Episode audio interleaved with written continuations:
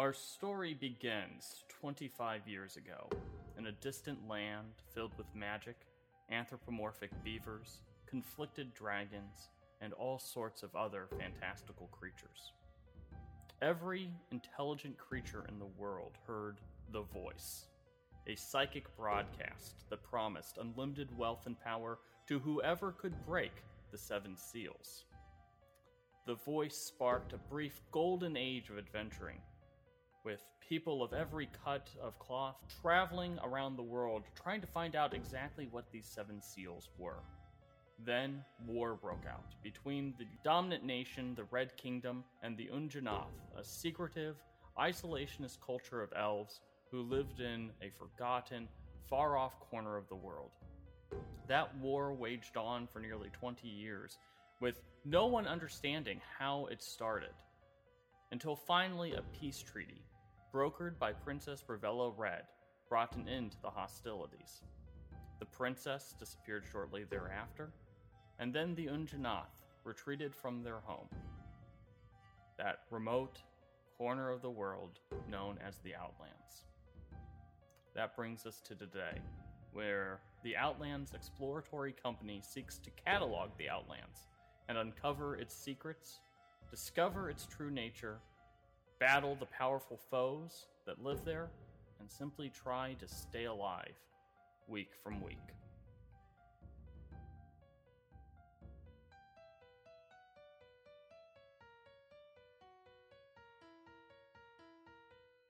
Welcome back to Tales from the Outlands. My name is Christian Hoffer. I am the Dungeon Master of the Outlands campaign, and you are listening to a podcast about that Dungeons and Dragons campaign. So, for those of you who have never listened to this podcast, uh, uh, Tales from the Outlands is about an 18 person Dungeons and Dragons campaign.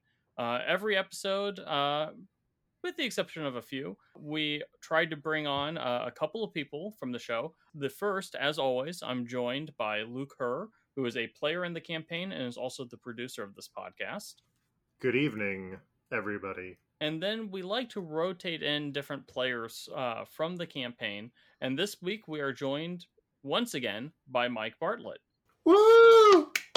Hello, hello, everyone. Uh, so uh, it has been a hot minute since we last recorded a podcast. There's a few reasons for that. Uh, the Outlands has been a hop in place over the last uh, three or so weeks. Also, just about everyone has their uh, at least one dose of their vaccine in. Um, I'm pretty sure every everyone has at least one dose. So um, we kind of had a lot of um, you know people coming and going because uh, you know everyone was getting knocked on their butts by those side effects. Uh, but um, you know, enough about our personal health. What you want to listen to is the out uh, is us talking about the Outlands campaign. And if you enjoy listening to us talking about the Outlands campaign, make sure to leave us a review on iTunes, Spotify, Stitcher, or whatever other system you, uh, you know, whatever else you listen to your podcasts on. And if you want to reach out, make sure to use our Twitter account to do that. Yes, which is at Outlands Pod. Uh, so uh, this is a little bit of a different kind of Dungeons and Dragons podcast. Most Dungeons and Dragons podcasts are actual play podcasts where you listen to people play Dungeons and Dragons. We do not play Dungeons and Dragons on this podcast. Uh, the other kind of Dungeons and Dragons podcasts are podcasts about Dungeons and Dragons, podcasts that talk about the mechanics of Dungeons and Dragons, talk about D&D news, talk about D&D theory craft. We're not that either, really. You know, think of this as a few of you sitting down with a few of your friends uh, and listening to them talk about their wild and crazy Dungeons and Dragons adventures. Now, every uh, episode, uh, we split the podcast into two ish parts uh, we always talk about what uh, has been going on in the D&D uh, campaign itself, and also we try to feed a little bit of lore, talk a little bit about the backstory and back history uh, of all the moving parts that are involved with this very large, very sprawling campaign. Uh, so, without further ado, we should probably dive right into things. um, unless anyone else can think of any reason not to um, talk about some uh, almost death experiences, some actual death experiences, and some, um, well, not death experiences at all. I didn't lose anyone else again. Yeah, well, thank God for that, because otherwise, you know, we'd probably just make you sit in the corner and think about what you've done.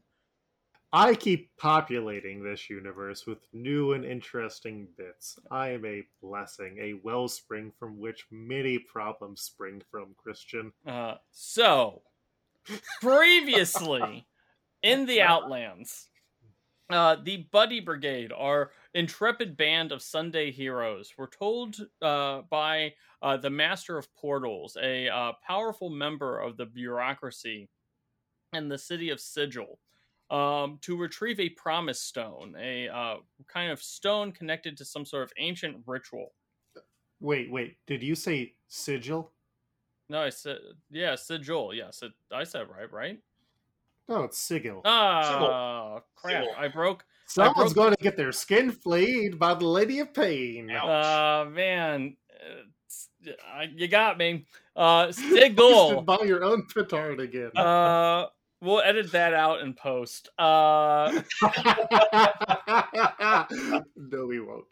anyways, uh, so the Buddy Brigade was uh, given a mission to retrieve a promise stone from the top of Storm Mountain. And uh, for doing this uh, relatively mundane task, uh, the Master of Portals agreed to give them access to the Hall of Hearts, uh, a, uh, a a place uh, controlled by the Lord of Skulls, and we'll dive into why that place is so important to so many players uh, in the campaign in a little bit.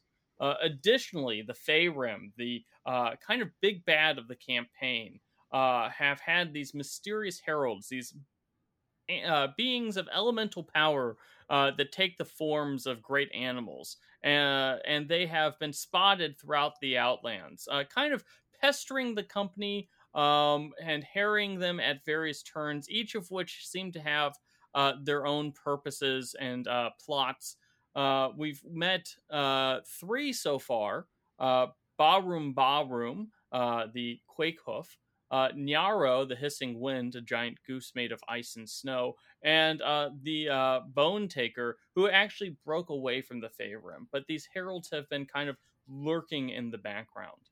Uh, also, uh, our uh, psionic fighter, uh, has uh, an apprentice. He arrived in the Outlands to search for his apprentice Onikin, and has discovered that Onikin has not only been investigating the Arms of Paradise, a strange cult connected to the Feyrim, uh, he has also uh, accessed the Mechanical Gorge, which is the location of one of the seals that we talk about in our introduction. Uh, finally, uh, Mara Islat, a servant of the powerful Lich, the Lord of Skulls, has arrived at the Outlands at the invitation of the company, uh, not uh, who did not know of her connections to the Lich.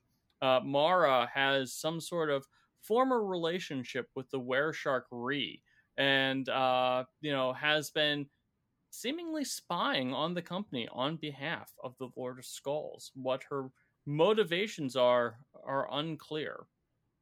Also, the summer of blood approaches. Can I add in one more thing there that will be relevant for tonight? Sure. Malkador and Cleaver, RIP, we don't care about Cleaver anymore. Cleaver's relevance will never return, I am definitely sure. Uh, returned from a time in the Shadowfell, but Malkador's reappearance is being kept hidden from the majority of the company beyond the Buddy Brigade Um, because of connections. So let's let us talk. Let us open up the discussion for tonight. Let's jump right into the thick of things. Um, let's talk about Malkador once again. Uh, so, Mike, how how has Malkador been doing since his return from the Shadowfell? You know, it, it, it's been an interesting time for Malkador, I think, and, and even his uh, disappearance was maybe poorly timed uh, from uh, a convenience to the Buddy Brigade perspective, but nevertheless, he he has returned, and and the major revelation for uh, a small crowd, uh, almost a small army that had come to meet Cleaver and Malcador. Um, Malcador really laid it all out there, uh, which is that you know, as as a warlock, he has for for this for his whole time in the Outlands been drawing his own powers from the Lord of Skulls, uh, and in fact had some key insights that other party members were missing about about Mara and other you know folks in the Outlands. Um, so he's you know uh, really the team has been trying to um, wrap a neat bow around this uh, existential lich problem. Um, and that really describes uh, everything we've been doing in a lot of very lengthy and angsty conversations uh, over the past several weeks. Know, that's that's my favorite part was, you know, the Lord of Skulls problem uh, has kind of been haunting the Buddy Brigade in particular basically since the beginning of this year. Um and yeah, like it it's it's been, you know, the Lord Skulls has been kind of lurking in the background for even even longer than that. But, you know, it seems like that has been a very direct problem for the better part of 4 months and uh and, and in large part, you know, this was brought to, you know, it had nothing to do with any of us. It had everything to do with one red dragon uh, who is pretty keen on us uh, Mara was able to obtain because she was, uh, you know, former paramour of a were shark, as you do. Um, she she um, was able to get uh, Ashmaker's scale, which uh, put the party in the position of uh, we really have this really powerful ally uh, that we can't use because he could get turned into, you know, an undead dragon, a Dracolich, or something worse. At a moment's notice. So, after several weeks, more like several months of kind of uh, beating around the bush, uh, Malcador uh, decided to confront Mara. Now, Malcador himself, um, you know, as as we mentioned, is also an unwilling servant of the Lord of Skulls, and so has kind of a uh, in with Mara. And uh, you know, I was a little bit surprised by your play here, Malcador or Mike. God, I'm just calling you by your character name. Uh, what what what what did you decide to do about this whole Mara situation? So so Malcador is for all his uh, you know, glam and you know chutzpah. He he he's very much a an honest operator. He, like many others, is an unwilling servant. He he was tasked by the Lord of Skulls to come to the Outlands to learn about the seals. And once Malcador really learned what the seals sealed, um, he he realized that even if it you know cost him his life, um, he he cannot serve the Lord of Skulls, and and so he has really been focused on okay, how do I uh, how do you break a deal with a lich? Easy easy kind of stuff. So um, he suspected, or rather, his leap of faith was that Mara was ultimately in a similar type of position, that it probably wasn't her first choice to serve a lich. Uh, and so he confronted her. Uh, he had actually been concealing his existence, his return to the Outlands from everyone else. Um, as far as everyone else knew, Malcador was dead. Um, but he uh, revealed himself to Mara in the library uh, in a quiet space and and laid his cards on the table. You know, Malcador had identified a plan, uh, or you know, uh, he thinks it was a very solid plan. Um, others might have disagreed with how solid his plan was. Uh, but but he he thought he had a way to free himself uh, from the service of a lich, and he still thinks that, whether that's true or not and he he laid it out all in front of Mara, and um, thankfully she did not immediately tell the Lord of Skulls and get me killed. That's true. Now you were seventy five percent right about Mara being an unwilling servant of the Lich. she she did not she was not a uh, enthusiastic servant. Let's let's put it that way. However, unlike in your scenario in which Malcador and I suppose this is uh, when we talk a little bit about Malcador's past. Uh, Malcador, you were kind of put in a would you like to be undead or mostly alive? Um, that wasn't quite the same case with Mara.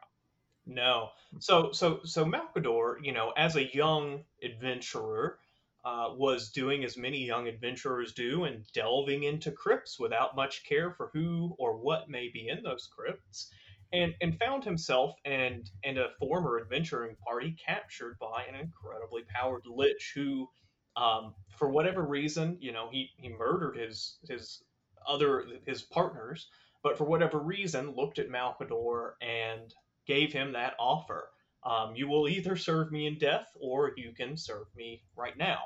Uh, either way, um, you know, better to be alive, I guess. That was Malcador's calculus. Um, and he still, at the same time, he lost his heart. Uh, that's the price you pay for service of the Lich. He takes your heart and puts it in the very aptly named Hall of Hearts.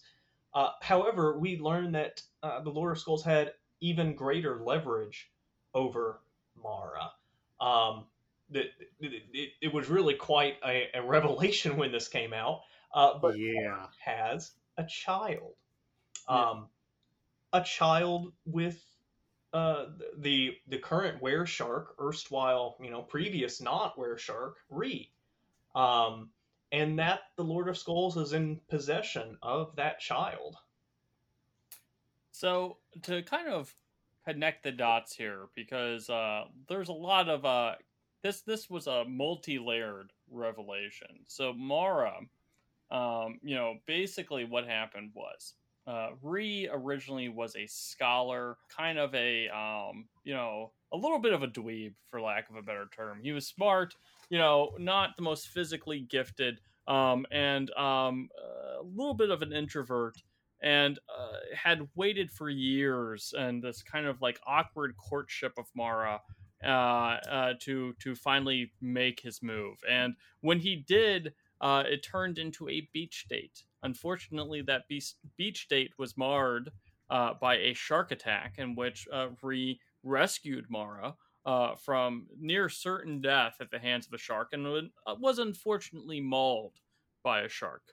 Um, when Ree made a recovery. Uh, him and Mara, um, let's just say, um, uh, down, ticka down, ticka down, down. Okay, well, that was you know a lot less subtle than what I was going for, but sure. I'll I'll edit it out and put in the Seinfeld doodaloo doo doo doo doo doo. That might be even worse. Uh, um, and um, you know, it was uh, it it was supposed to be the first of many times, and unfortunately, shortly thereafter, Ree discovered that he turned into the shark, uh, turned into a shark on the full when the full moon came out. So he was forced to flee the city, leaving Mara, who discovered then, uh, through really just poor luck, that she was pregnant, pregnant with a were shark baby. Now, Mara is also a scholar, and her specialty was actually uh, studying the Lord of Skulls, who she suspected was more than just a uh, semi mythical uh, figure from the ancient past. And she actually was able to track the Lord of Skulls, this powerful magician, down because she could not find another solution to the were shark growing inside of her. Um, the Lord of Shark, uh, the the Lord of Sharks, uh, the Lord of Skulls was able to. That's uh, the next campaign. yeah, that's that's uh that's his uh cousin. Um, no, that's what the boy will be. Uh, well, it's a little girl.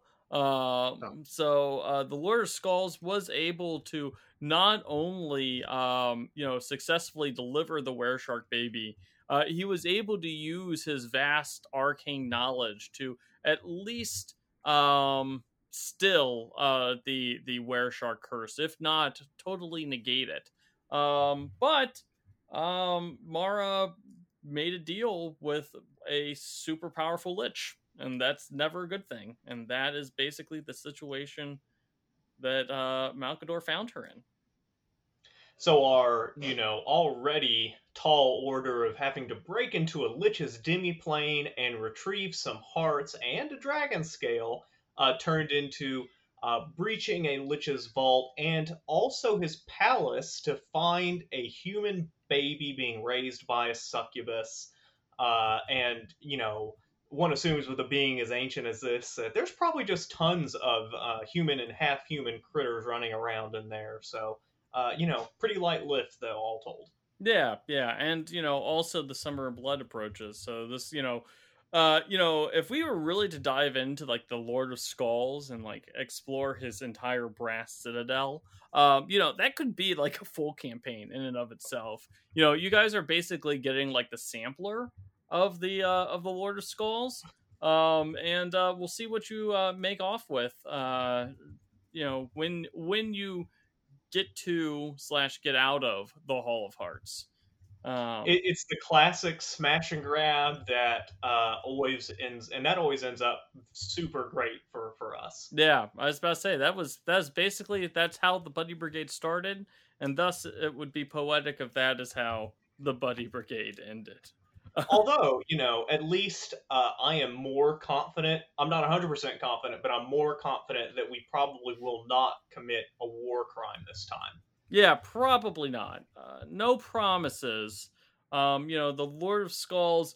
You know, I, I I will say, you know, that the Lord of Skulls. He he's got a lot of you know he has a very particular interest in the Outlands, and um, you know there have been some clues dropped as to uh, why he might be so interested in the Outlands. Um, which um, you know, I'm sure we'll find out that more in the next few weeks. Um, but no, it, it's it's the perfect storm where the people who could connect the dots haven't shared amongst themselves. So, yeah, yeah. Well, it's uh, like I said, uh, next next month or so, it's going to be super interesting. Um, we'll dive we'll dive into how the Buddy Brigade got access to the Hall of Hearts here in a little bit. But first, let's talk a little bit about what some of our other groups have been up to. Uh, so we'll we'll start things off by talking about the Terror Team. Uh, now this is the uh, kind of the uh, old guard, so to speak, of the Outlands campaign. They were the first group of adventurers, and they are best known for killing things. And so they have decided as the summer blood approaches that the best thing to do and also this might also coincide with some of their uh, personal goals uh, is they want to thin the herd of allies of the Feyrim. Uh, and that means killing off the arms of paradise and also the heralds. So uh, they have spent the last uh, month or so uh, kind of going in on a very, very notable, uh, noted uh, anti herald streak. So their first mission was they discovered that the Arms of Paradise was looking to summon the final herald uh, from uh, the elemental plane of salt and had located kind of a semi permanent portal uh, to the elemental plane of salt where uh, Harju, uh, the drying death, uh, resides. Uh, so the Terror Team went to the Wastes of Pain to basically cut the arms of Paradise off and kill them and stop the summoning from taking place. Uh, when they encountered a caravan of the Arms of Paradise, the Terror Team did what the Terror Team does best, and that is kill cultists. Unfortunately, it was a trap. Uh, it was all a plot by the Arms of Paradise. They sacrificed their own members to basically make the terror team look bad to the Scorpion folk, the uh, uh, group who was uh, guarding uh, the the Salt Pillar. Uh, now, luckily, you know this forced the the terror team to um, do less of the stabby stabby and more of the being helpful and thinking what can we do for others and so they spent a lot of time uh, trying to um, repair their reputation with the Scorpion folk, and they actually succeeded because you know the uh, you know, the terror team actually have a lot of talents that don't involve murder. Um, eventually, uh, the arms of paradise grew impatient. They kidnapped a scorpion folk, forcibly extracted the information of where uh, this uh, portal was located at, and uh, that led to a big battle between uh, two truth seekers and uh, the the terror team. Now, the truth seekers are the strange arms of paradise members. They wear uh, different styles of masks, and they have extra powers. And because of that, uh, unfortunately, Selman actually died during the fight, uh, the party's wizard. Um, when the battle was over, and it literally came down to the wire, uh, as in literally the very last turn, or very last round before Harju would be summoned, the the uh, terror team was able to stop the ritual. Um, they were able to resurrect Selman, and uh, you know basically stopped the uh, stopped this ritual. And in the aftermath, they uh, you know gained the uh, allegiance of the Scorpion folk, who will assist the company when the Summer of Blood comes. Um, so after that, also, you know, we'll we'll talk a little bit more about the Scorpion folk later tonight because the Scorpion folk have a uh, interesting connection uh, to uh, what we'll be talking about in our lore section. Um, so, Ooh. yes. Uh, so after that, uh, the uh, terror team decided that it was time to basically kill these heralds. They had, um, for one thing, um, Solstice, uh, the, one of the party's clerics, his entire task is basically to kill a herald. That was his personal quest, and so they needed to, in order to do that, they needed herald killing weapons. Now, early, very early on, the uh, Terror team got a sword known as the Sword of Many Waves, and they learned that it was actually crafted to kill um, heralds. And so they basically needed to uh, transform the sword from its default state into its herald killing state. And in order to do that, they needed to go to the Still Lake. Um, from there, um, they uh, basically went into a small building, placed the uh, sword on top of a thing known as the Throne of Water. They were briefly tra- teleported to the elemental plane of water, may have met up with an elemental prince of water, um, and transformed the Sword of Many Waves into the Great Sword of Many Typhoons. Uh, that has good effects, namely, it can kill heralds. The bad news is the heralds now want to kill uh, the terror team.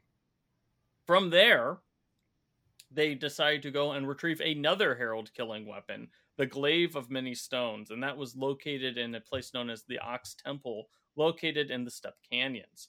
Uh, during that uh, mission, they indeed fought some of the herald's avatars, um, and uh, also nearly lost a party member when Roboto got petrified by a Gorgon statue. Uh, Gorgons in Dungeons and Dragons are not Medusas. Uh, they actually are kind of these stone bulls that are tied, or not stone, metal bulls that are tied to uh, European folklore.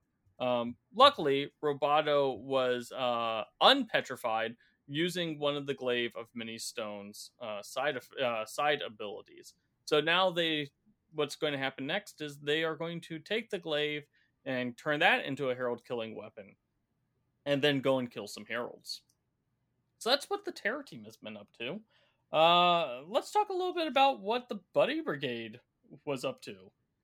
You know, since we last recorded a podcast, the Buddy Brigade's only been on one mission. What have you guys been up to? What is taking you so long? Come on. You know, if you're going to do something right, you gotta you gotta take your time. You gotta go to the big old mountain because you know that there's supposedly a seal. Well, you got to go to the big old mountain because you gotta you gotta get the top rock off a pile of rocks, and when you're going up that mountain, you find out that it's protected by a series of electrical barriers that are keeping rock ferns out, but some of those rock ferns have uh, been able to destroy the barriers, so you gotta fight them and then you find a weirdly abandoned building outside of a temple where the seal of fire is being kept and a bunch of mysterious holes that are being that had been bored into it. It's all about rocks at the end of the day. Uh, Mm-hmm. whether a, a seal shaped rock or uh, just a normal ass rock that happens to be the tallest point in the Outlands. So we found out that we had uh, basically gone halfway up the mountain and we're outside of the Gauntlet of Well, well, Blades. well, Luke, why why did we what were what did we set out to get from the mountain and why? Oh, right. We needed to retrieve the Promise Stone from a pile of rocks at the top of the mountain. Because we need to trade that for the key to get into the Hall of Hearts. To then get your heart and also to steal a baby. Yes, we found the only well, maybe not the only, but the the most surefire way to get into the Hall of Hearts was through a portal in in Sigil, where all portals live. Uh, in a previous expedition to Sigil, we learned that the only way the portal master uh, was going to give us the key to the Hall of Hearts was if he had the rock from the tallest mountain in the Outlands, this this so-called Promise Stone, which sent us on a very long, far journey uh, up a very tall mountain. And uh, so, yeah, we got halfway up to it and found the uh, entrance to the Gauntlet of Blades, which we knew was the place where the elemental seal of fire was being kept. And we decided, oh, well, if we can get through the gauntlet and get the seal, then we can come back with two victories, and that's going to be great. The problem was there were mysterious holes that had been bored into it, and as we ventured into it, the majority of the traps had been turned off, and we found out the reason why was because a beholder had set up camp, had captured some of the Unjanoth, and were forcing them to basically do a extreme makeover home edition in this temp in this uh, gauntlet, turning it into a temple to him. And that was when we decided to try and find if there's a way that we can steal that seal. Mike, you want to go? Yeah, well, you know, um, you know, Malkador is maybe the in, some ways the sneakiest because he was literally invisible. Um, so you know, we we had made made our way through th- this labyrinth, this maze, and and come to a large room. The issue was that the bottom of the room, the, the point of interest was, you know, 60 to 80 feet down uh, a, a ladder. Um, so, not wanting to all get stuck down there, Malkador elected to go first um, and be invisible and try and talk to the, uh, you know, the Unjanoth slaves, these elven slaves at the bottom of this pit. Um, and he did. And he, he began, you know, whispering to them while invisible in hushed tones. And they, uh, for some reason, kept saying, Flee, please run, go away, don't be here. Uh, and then Malkador, uh, perhaps, uh, you know, unfoolishly or foolishly, uh, you know, in hindsight, uh, said a certain word. Uh, he said the word seal, which caused a rather large and angry as they tend to be, beholder to appear through through a kind of magical fire in the room, and suddenly uh, Malkador found himself face to face alone in front of a beholder.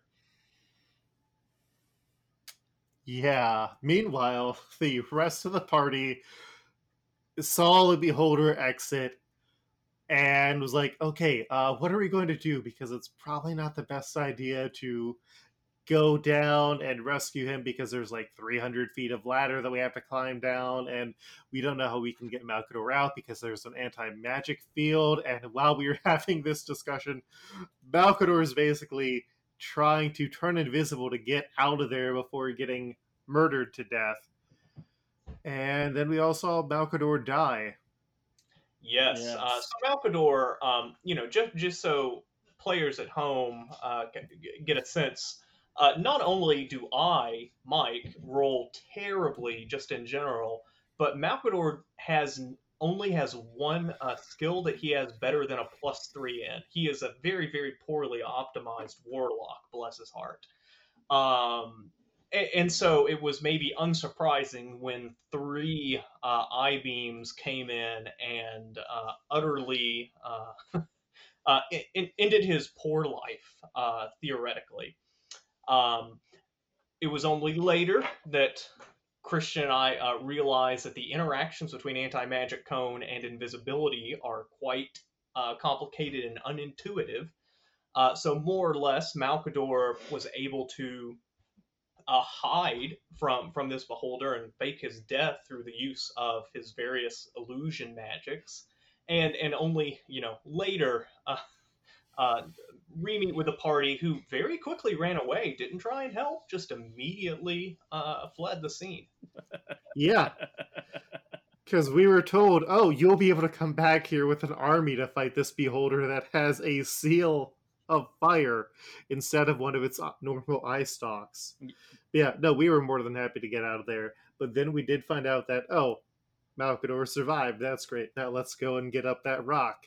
Oh, uh, the the shrine that's supposed to be up at the rock has a gate that's been smashed, and we can't find these rocks we were supposed to get.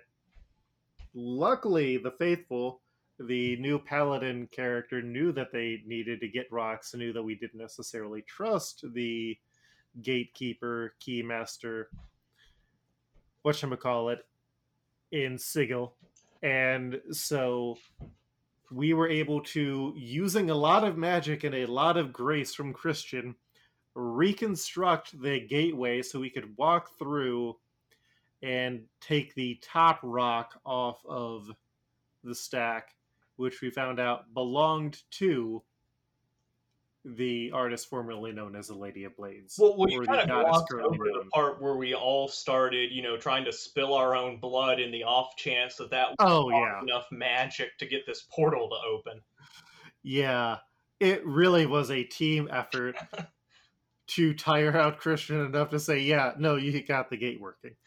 well, all you had to do was just build a doorway. This is not this is not that hard of a concept. It wasn't that wasn't that complex of a puzzle. It was like, oh no, uh, some some entity likely made of I don't know lightning and ash, you know, went and destroyed the gate. How are you going to rebuild it? It was just you know, it was like I don't know. Let's everyone slash the wrists I mean, Chris, blood for the gate god. You're you're talking to the party that spent you know 30 minutes arguing about what to do with some door hinges we found. Yeah, yeah. The party that spent like 15 minutes trying to figure out, well, should we go in and save Malcador and risk our lives, or leave him to die in the bit with the beholder? You know, my my favorite part about the arguing over what to do about Malcador was Malcador was literally like down there. Like I like to think of like you know Malcador is like you know running around getting like disintegration beams like shot at him left and right, and like you know meanwhile the rest of the party is like I don't know what we should do. Should we leave him? Should we go? And like you know Malcador is like ducking and bobbing and you know dodging the, the beholder race. Someone's pulled up a little seat and and's like leaning back. It's like, well, on the one hand, the faithful did want to go down and save Malcador, but was explicitly forbidden from doing that. Yeah, well, you know, he probably would have not helped. Probably not. But ultimately, ultimately, you guys were able to find uh, the the promise stones left behind by the Sharn pantheon, um, the gods who used to walk um, uh, among the Outlands, uh, and so uh, you know you were given some um, pretty straightforward instructions just to retrieve the stone. Mm-hmm. And you guys managed to somehow needlessly complicate things once again. We did. Uh, so we took the first rock off, but then Ellie, uh, Monk Ellie specifically, slash half god on her way to ascending into full deityhood, Ellie decided to put a stone on, sort of representing all of us, and made a promise that she would protect the Outlands as much as she could. I forget the exact phrasing. that was when Christian was like, what are you doing? Well, no. you know, we thought we were just kind of going through the motions and appeasing some angry, you know, deities whose drops we had just messed with. Uh, Yeah, well, little did we know that uh, there there would be consequences to our actions. yeah, like the faithful just trying to be the rules dickery paladin that he is did stick multiple rocks on himself just so they could also be the top rock to try and bring in case we were not going to uh, trust the person on the receiving end. But yeah, uh, Ellie goes up and with her full gratitude makes a promise to protect the Outlands, and then lightning crackles, part in the sky, sun beams down, and it's like, oh, well, what have you done here? And And this is the same uh, demigod slash wife of mine, um, who um, who we only barely got through the city of Sigil the first time through clever usage of, of some spells. Uh, that that was quite a way for many of us to learn that she was uh, a demigod. Yeah, so I'm pretty sure in the next episode we will get to covering the side effects of that. But for now, if you want to send in your bets to what happened, go and message those to Christian on Twitter at, at CHofferCBus Very nice. or me at, at Coltreg, K O L T R E G, because I'm no longer on private mode. Uh, so, while the Buddy Brigade climbed a mountain, uh, the third and final group in the Outlands, uh, the uh, Toon Squad, who play on Tuesday, they also had a busy couple of weeks. Um, and their quest uh, involved uh, two things. Actually, it all kind of tied together. So, during their last mission, they received an urgent summons from Onikin, the psionically gifted apprentice of Brahm, who is a fighter in that party. Now, Onikin had came come to the Outlands after learning that there was some sort of conspiracy linking the Arms of Paradise to uh, the order that he and uh, he and Brahm belong to, uh, which is a group known as the Order of the Unseen Eye. And Onikin uh, found out that the Order had um, either been in league with the Arms of Paradise or had somehow manipulated events in order to uh, push a uh, some poor unfortunate soul and push him into the Outlands. Uh, this poor unfortunate soul uh, was the former Outlands adventurer Core. Uh, learned that apparently the Order had been watching Core for quite some time, had been keeping tabs on him, and had basically kind of um, paved the way for Core to end up in the Outlands without really understanding what was going on. Um, and so he went to the Outlands to search for Core, only to discover too late that Core had become possessed uh, by a Feyrim, one of these ancient evil creatures.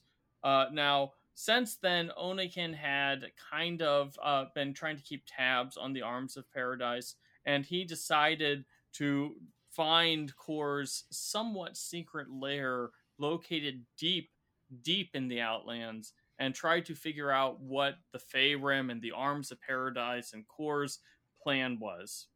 And so that led to a summons uh, by Onikin to the Toon Squad. Now, the Toon Squad met Onikin at the Still Lake, uh, actually just days before uh, the uh, terror team arrived there. And they discovered that Onikin was in awful shape as he literally had a Feyrim growing inside of him. And it was like basically this visible thing uh, underneath his skin, kind of sticking out of his uh, one side. Now, Onikin was convinced that he was dying, and for good reason, because he had a like doom maggot uh, kind of um, growing inside of him. And so his plan was he was going to try to uh, kill Core um, using a creature that lurked at the bottom of the still lake kind of as uh, a weapon to kill Core and one like final act of glory to try to stop this summer of blood from happening. However, the Toon Squad went and convinced Oniken instead to go and receive treatment from the Tuscally, uh, this group of bee people who, uh, you know, were also enemies of the Feyrim and um, whose honey seemed to be poison to the Feyrim. Um, so Oniken agreed to go to the pyramid uh, for healing, and uh, the Toon Squad meant um, they they received one piece of valuable information and one very valuable item. The the information they learned was that the Arms of Paradise, the entire organization, hundreds of cultists, uh, many of whom were not aware of the arm their organizations tied to literally creatures that are trying to consume all of reality. All of the arms members have Feyrim eggs inside of them. And it seems that Core is, instead of allowing those Feyrim to grow, seems to be holding them in reserve as part of some plan. And Core seems to be able to control their growth somehow. The item that they retrieved um, was the basically the keys to get into the mechanical gorge, the which is the site of another one of the seven seals. This one being the seal of order. And they found also Kor's soul, his original soul. Yes, I totally forgot that. At least a portion of Kor's A portion soul. of it. Yeah. A portion. Oh Jesus. That that was a Um, fun session to listen in on because uh, you know I was only listening to it, but I imagine that when they came up with a harebrained screen scheme to to take him to the, the get the honey, uh, you just having to crumple up several pages of battle notes for what would have been a very cool encounter. Yeah, no, that what that encounter was supposed to be. So you know, the Still Lake. Uh, I guess I can talk about this a little bit because I think I brought it up to the Toon Squad. So the the, the Still Lake is actually uh, the resting site of uh, Og Kyre's physical remains. Og Kyre being the two-tailed whale deity uh, that the Sahuagin worship and has ties to the elemental plane of water. Um, now, Og Kyre was not always a god uh, as you know creatures can descend. And during the first war with the Feyrim, Og Kyre um, sacrificed himself, uh, likely to create the seal of water, and basically uh, became a god of water instead. And so Og Kyre's physical remains uh, are located in the depths of the Still Lake, uh, which is a unnatural lake that um, the, the the water does not move uh, even you know there are no waves in the still lake and so basically Onikin's original plan was he had uh, he has these kind of uh, gourd like devices um, that he is able to use to um, kind of attract certain large creatures that lurk in the outlands. And apparently one of them is tied to Og Kyre's physical remains. And so he was planning on using that. Um, and uh, that was supposed to be there's going to be a big battle between Kor uh, and Og Kyre, and which um, you know would kind of establish just how powerful Kor is. And uh, meanwhile, the rest of the party uh, was going to go and um, fight uh, Baby Feyrim. And so yeah, didn't get to do any of that. Instead, uh, instead Oniken be- basically became uh, the Outlands version of the Winter Soldier. So Well, he's going to come back instead of like a metallic arm. It's going to be awesome bee stuff. Yeah, yeah. We, uh, me, me, and Jamie, uh, who plays Brom, we had a big laugh over the fact that he's basically, um, you know, this this vaguely defined apprentice has now become both Anakin Skywalker and also uh, Bucky Barnes, um, and just a very. It's like, well, we're just playing the greatest hits, you know. What is Dungeons and Dragons if not, um, you know, Love persisting. no, Luke. God damn it. I'm going to drive over to where you are and smack you for that. That's fine. I am fully vaccinated as of Tuesday. Um I appreciate physical contact. anyways, so uh, now that the group had the keys to uh, the mechanical gourd, they decided to go in, um, bringing with them a Modron uh, that they had found uh, on uh, the Clockwork Army's submarine, and so uh, they they went and you know did a few things in the mechanical gorge. They basically fought a giant pinball machine, solved a couple of puzzles, and eventually came to the infinite statue, um, which basically resembled this uh, continuously shifting and undulating um, stack of rings. Uh, the Modron uh, went over and um, immediately uh, interacted with the infinite statue and seemed to somehow cause the infinite statue to um, deactivate, um, which you know would allow the seal, uh, the party, to retrieve the seal. Unfortunately, uh, it was at that moment that uh, Cartrum, the vampire who has been a thorn in the side to both the Buddy Brigade and the Toon Squad, uh, Cartrum's Vampire Knight showed up um, and uh, tried to kill the party and retrieve the seal. Because uh, apparently the vampires knew that uh, the Toon Squad was coming. Uh, there was a very tight fight. Um, at one point in time, literally half of the Toon Squad was unconscious.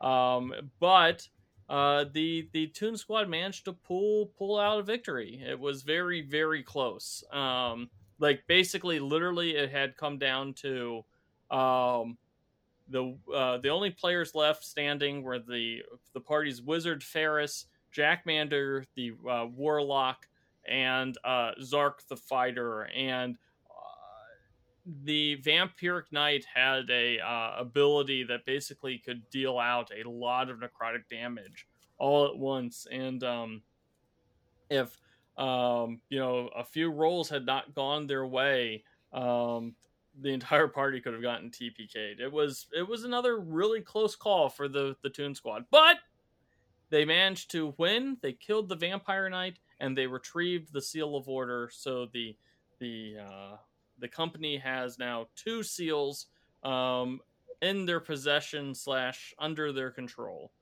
Uh, now, since uh, the Toon Squad, uh, since the Outlands campaign, this current campaign is starting to wind down and coming to its climax. Uh, the Toon Squad also received uh, one of the first hints of some of the threats that they might be facing, uh, or some new adventurers will be facing in a few years, as the Modron uh, informed them of um, the imprisoned children, a some sort of group or strange entity uh, that would be arriving in the Outlands in five years' time. So, Ooh. you know, um, you know, originally the imprisoned children was probably going to be a fall winter thing, but we're uh, kicking the can a little bit, and that's going to be a uh, that's going to be a campaign two problem. So, Well, yeah, because right now they're just imprisoned babies. or something.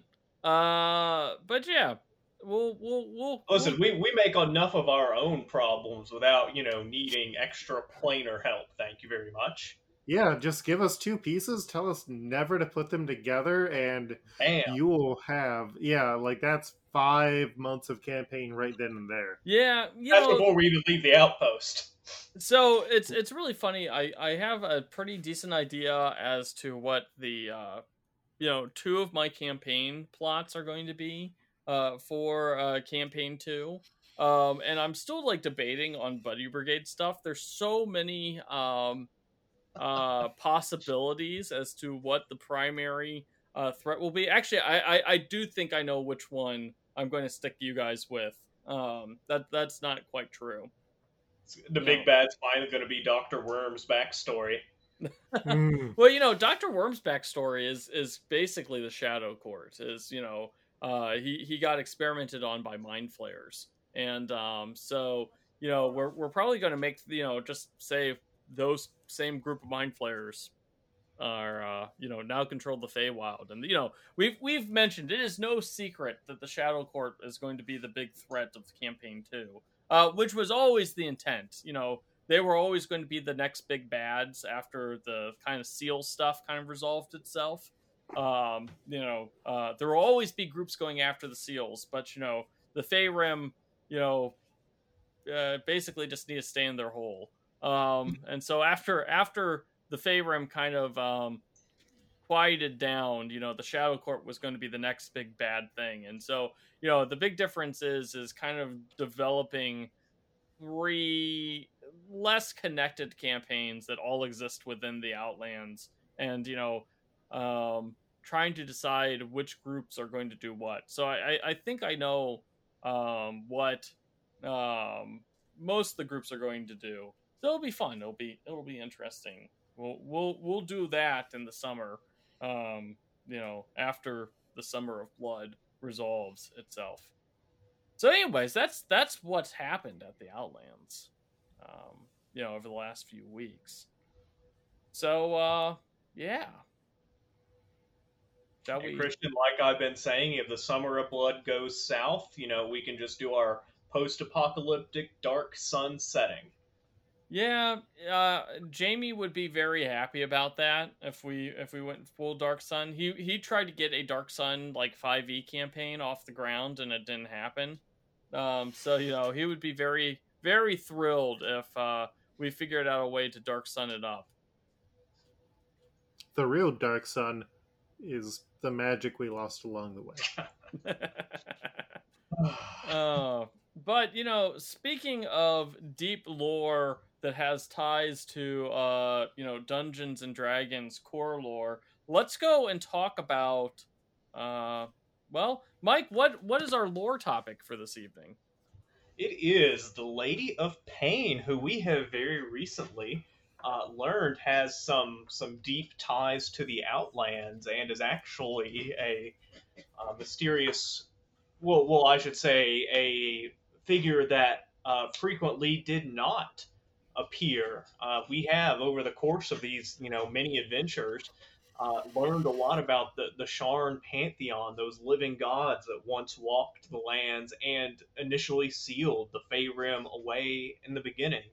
Uh, but what we often encountered was, uh, you know, there would be a number of gods on a number of plinths, and then a missing plinth, uh, somewhere where a, a, god had been erased. And uh, we've learned only recently just just a little bit just a smattering of who who that person entity was and what became of them. Uh, you know nominally the other members of the Sharn pantheon still have active cults but there was nothing known about uh, the, the, this missing deity until now and she was no no other than the lady of pain in the city of sigil. Quite a revelation. Yes so uh, the Lady of Pain was always going to be part of the Outlands campaign. Uh, she was always intended to be this missing deity with ties to the Outlands. You know, uh, the Lady of Pain comes from uh, you know actual Dungeons and Dragons lore. Uh, she is the uh, canonical ruler of Sigil. Um, and is you know very explicitly you know stated that she is not a god and she hates the gods but she is as powerful as a god.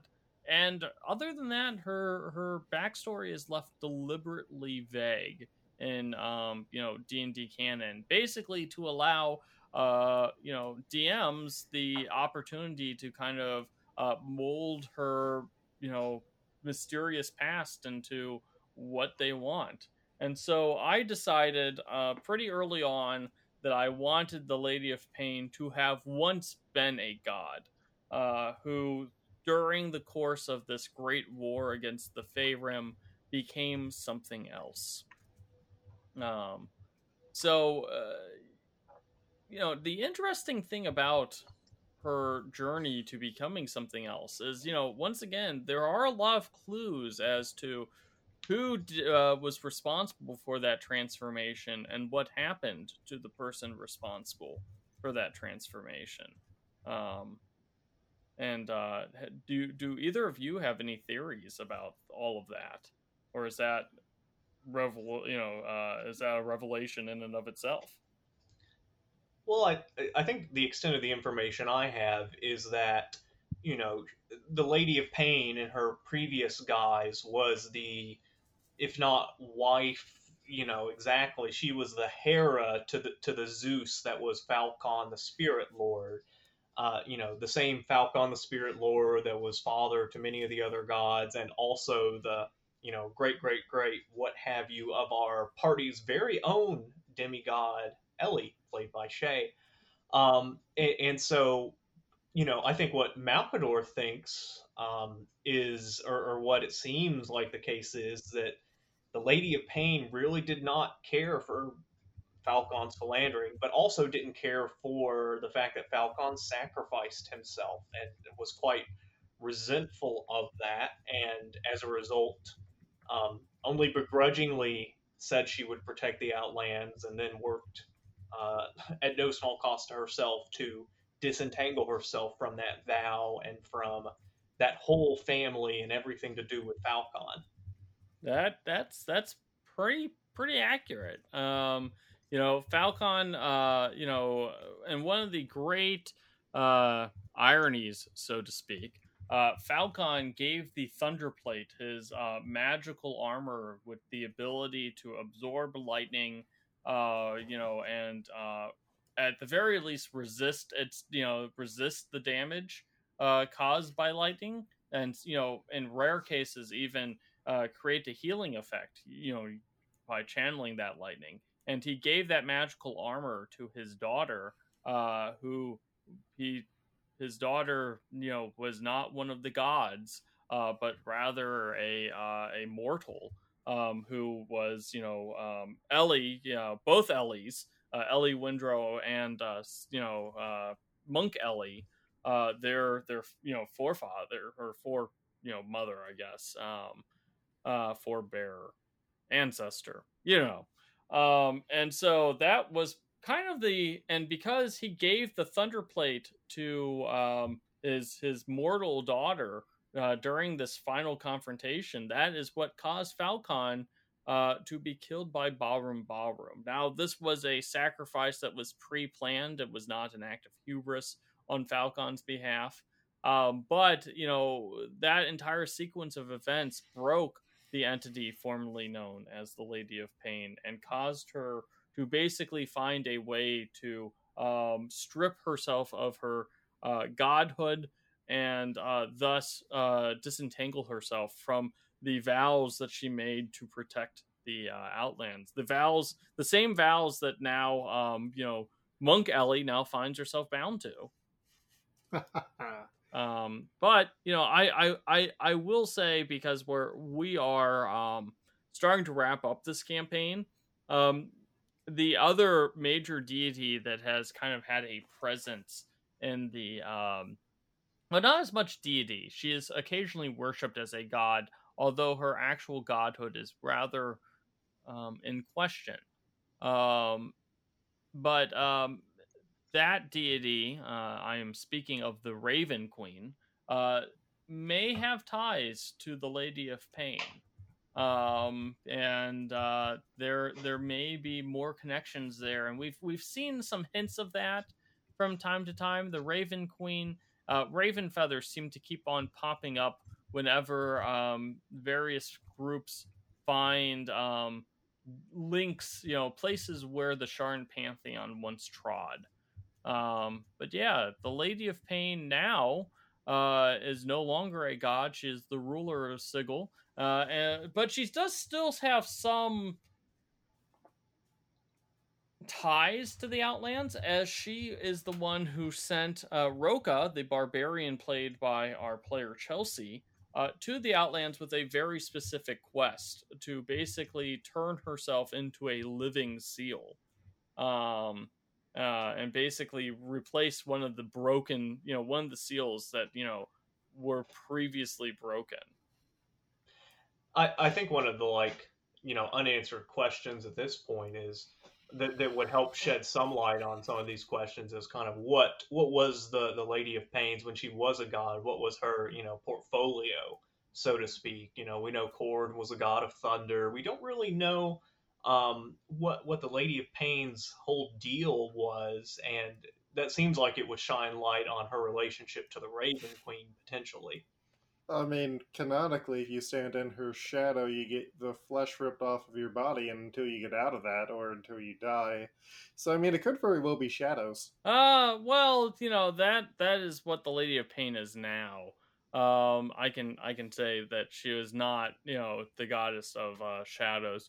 Um, I I can tell you um, what sh- what what the entity, the Lady of Pain, was formerly known as um, and it kind of explains why her um, why she's no longer a god. She is a god of honor and loyalty.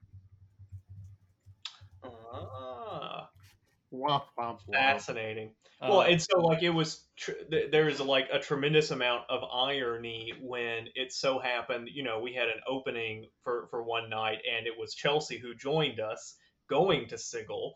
So we we had the god of you know the former. So so we had you know essentially two god scions on different sides of uh, the, the godly divide in Ellie and in uh, Roka uh, all in sigil sigil in the same place uh, trying to do the same thing. Yeah, and uh, you know, the the the couple of interesting things that I think about the Lady of Pain is one, you know, uh, she's got this underling, the the Master of uh, Portals, um, who now has this Promise Stone that once belonged to the Lady of Pain, and you know, basically, what what's the Master Portals' plan here? Because clearly, he's got some machinations um, that he's got in the works. Um, Well, and he was also willing to make additional deals with. uh I am having a name blank to help him get back home. Yeah, Kovir. oh yeah Yep. oh he he's a total snake uh, Mhm. You know and like malkador the character doesn't care so much about that but you know mike the human is like mildly concerned about the you know long-term implications of that Yeah. Yeah. um yeah, the the other the other kind of like interesting thing that uh I, I I think about the Lady of Pain is, you know, she's kind of got this kind of rather tragic story to her. Um and kind of uh, you know would there ever be a situation I, I I- can say that you know uh the the three other gods of the Sharn pantheon are are her children you know and we've we've kind of seen at least you know obviously Cord has played a pretty decently sized role in this campaign uh Atroa and uh not so much but you know they've both made appearances in the campaign um and it'll be interesting to see you know what would ever happen if the Lady of Pain ever returned to the Outlands for some reason. it's it's very much a, a dysfunctional family. Uh, yeah, yeah, I think there's there's there there's still some very interesting stories there, and how how how really divorced from the Outlands is the Lady of Pain, and is and to what end is the Master of Portals working? Yeah, no, it's uh, all these things may or may not be answered in the next few weeks. Um, I I will leave with one juicy little tidbit. Um, you know, um, which this kind of has ties to what we'll talk about in the next episode as the Buddy Brigade ventures into the Hall of Hearts. The Master of Portals had a uh, had access uh, to the Hall of Hearts. You know, he he doesn't have the ability just to spontaneously create portals wherever he wants. You know, he uh, he needs to make those things, which means that he's been in the Hall of Hearts before, which means that uh, you know the Master of Portals uh, may know the Lord of Skulls, which means that the Lord of Skulls, you know, may have his own connections to the Lady of Pain. Well, and he, It's the will of of. he he he he has hinted as much as much directly to us so that's um you know, Malcador can really only process one extra planar thread at a time. So um, that that's that's that'll be very interesting. Yeah. Well, uh, I I I think that the Buddy Brigade's uh, trip to the Hall of Hearts, uh, it, it will be, it will have its own revelations. Uh, you know, obviously, I think that no matter what the outcome, uh, the Outlands has not seen the last of either the Lord of Skulls or the Lady of Pain. Um, and we'll just have to see um, if anyone can survive um, when these two entities. Buddies? Can we make more buddies in the least buddy friendly place in the multiverse? Well, you know, the, I think the key to that will be go and send um uh you know the faithful to deal with the lady of pain because the faithful can't be flayed ah yeah no i think you know we're, we're all thrilled to have a robotic butler and we're, we're delighted to just send him first into every room and encounter yeah yeah no, I think that's uh that that's you know having a robot butler has its uh has its uh perks. I do love just playing a new character with a very different investment once again. well, uh and on that note, that is about all the time we have for tonight. So thank you uh, for listening to Tales from uh, Tales from the Outlands. Uh, thank you to Mike for appearing on this episode. It was a pleasure talking to you as always. Uh, right back at you. Uh, so uh, yeah, so Mike, if uh, people want to uh, follow you on social media, where can they find you? What a great question. Uh, you can find me on Twitter at jmike Bartlett. That's B A R T L E T T. And uh, Luke, what what about you? Where can people find you on uh, the internet? Well, uh, next week I'm actually going to be recording a podcast where I'll be talking more about Sigil and the whole Planescape uh, campaign setting as part of the RPG Academy. I have no idea when that will be going out, but I will make sure that I pronounce Sigil correctly.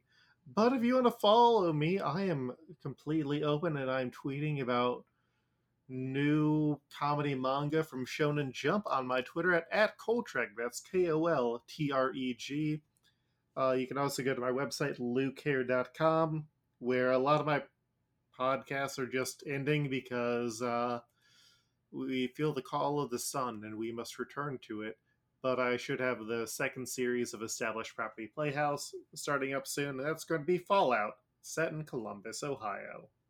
Christian, where can people find you online? Well, uh, if you want to listen to, uh, if you want to read uh, my various articles about Dungeons and Dragons, as I cover Dungeons and Dragons news, uh, you can find those on comicbook.com, which is a CBS Viacom website. Uh, you can also find me on Twitter at choffer cbus. Well, and uh, on that note, uh, that's all the time we have. So thank you once again for listening, and uh, we'll uh, keep on adventuring. I didn't come up with the outro line this time. Oh, wait. And until next time, remember, friends are just enemies who you're going to really roll well on diplomacy and not try and murder. Catch on the flip mode.